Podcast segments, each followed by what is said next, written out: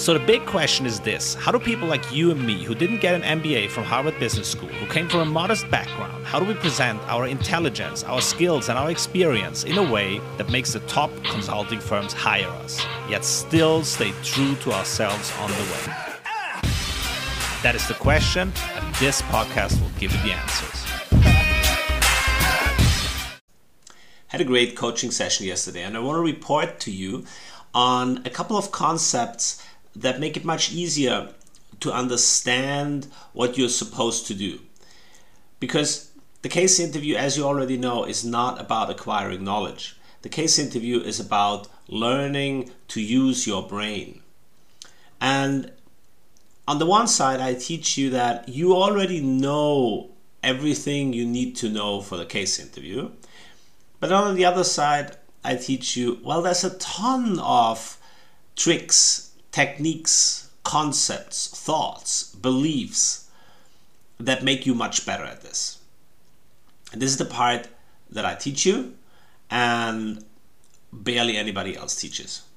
And all the others teach, uh, man, you gotta have more knowledge and more concepts and this and that. And there's a, there's a lot of lies and just misinformation out there. Um, so we talked about what are good simple stories that can make you understand better what's expected from you. And I'll, I'll, I'll share them with you. We, um, I first educated him around how do you answer questions, and you know I'm a lawyer by training. So and the training of a lawyer is really to be really precise with words, to really understand that each word has a meaning and that a sentence has several elements to it and that language is like math and that you actually have to um, you have to deal with the questions in that way and you actually have to address what the what the interviewer asks you. So let me let me explain this. The the interviewer um, says in the in the McKinsey uh, fit questions, he says his question is explain a challenging situation you encountered when working with someone with an opposing opinion to yours. The biggest mistake most people make is not to point out the elements of the question in their answer. His question was explain a challenging situation when working with someone with an opposing opinion to yours. And then people start to tell all sorts of stories and they forget to point out what was the challenge in a situation where you worked with someone and what was the opposing opinion to yours. You got to address these elements.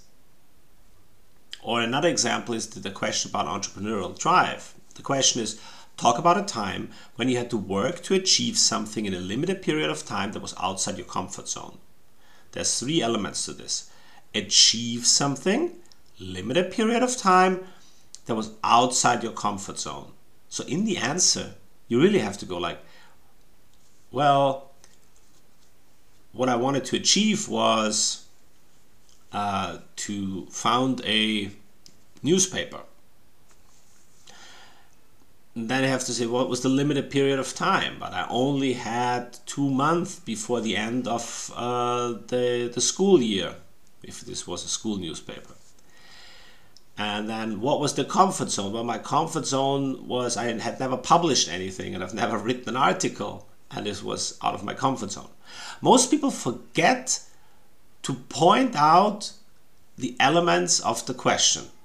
Most people, most people are like, the interviewer asks them, and, and the thing here is, let me show you this in math. Most people, the interviewer says, what's 5 plus 3? And people answer, well, 3 plus 8 is 11. and then the interviewer is like, well, that's not what I asked. And the interviewer is like, yeah, but it's, it's right as well. Yeah, but it's not what I asked. You see, it's easier to understand when you look at math. right? Nobody in this world would, if you asked what's 3 plus 5, and then you would answer, well, 3 plus 8 is 11, it's like, yeah, but that was not my question.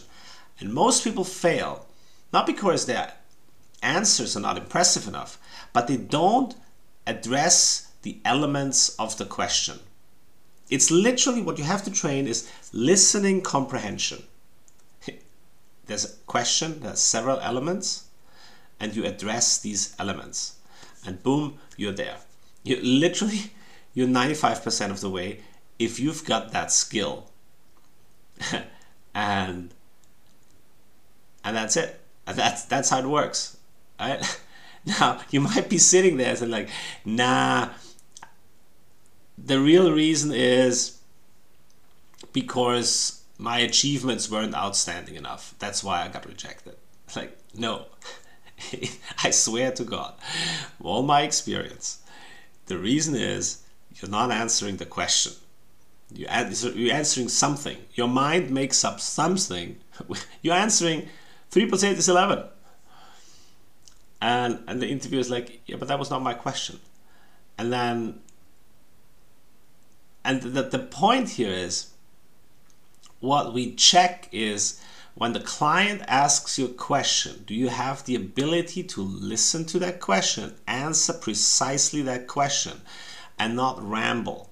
Right? They pay us $5,000 a day because we precisely answer their questions, not because we ramble about something else. Okay? So always remember that that simple model. Keep that in mind. And then um, my coachee, he said, Moritz, Moritz, now I got it. Now I get this whole structuring thing. Now I understand what you mean by the structuring game. It's about it's about setting up a structured approach and you can structure everything. And he said when he comes back successfully from the interview, he's going to open a consulting club at his university and he says in the first session of the club, he's, he's going to teach it in the following way. He said, I'm going to teach people and say, look, if you've got a question like, what's your name? Then there's a structured answer to this. You can say, okay, the question is, what's my name? Well, let me break this down for you. My logic would be to look for the different elements of a name. And there is three elements, first name, middle name, last name. So let's go through it one by one. First name, Moritz. Middle name, Heinrich. Last name, Gruber. Okay, so the answer is Moritz Henry Gruber. that's, a, that's, a, that's a beautiful way of putting it. That's that means being structured. It is it is breaking things down into its element. Any question can be broken down um, into its elements. Yeah, that's it for today.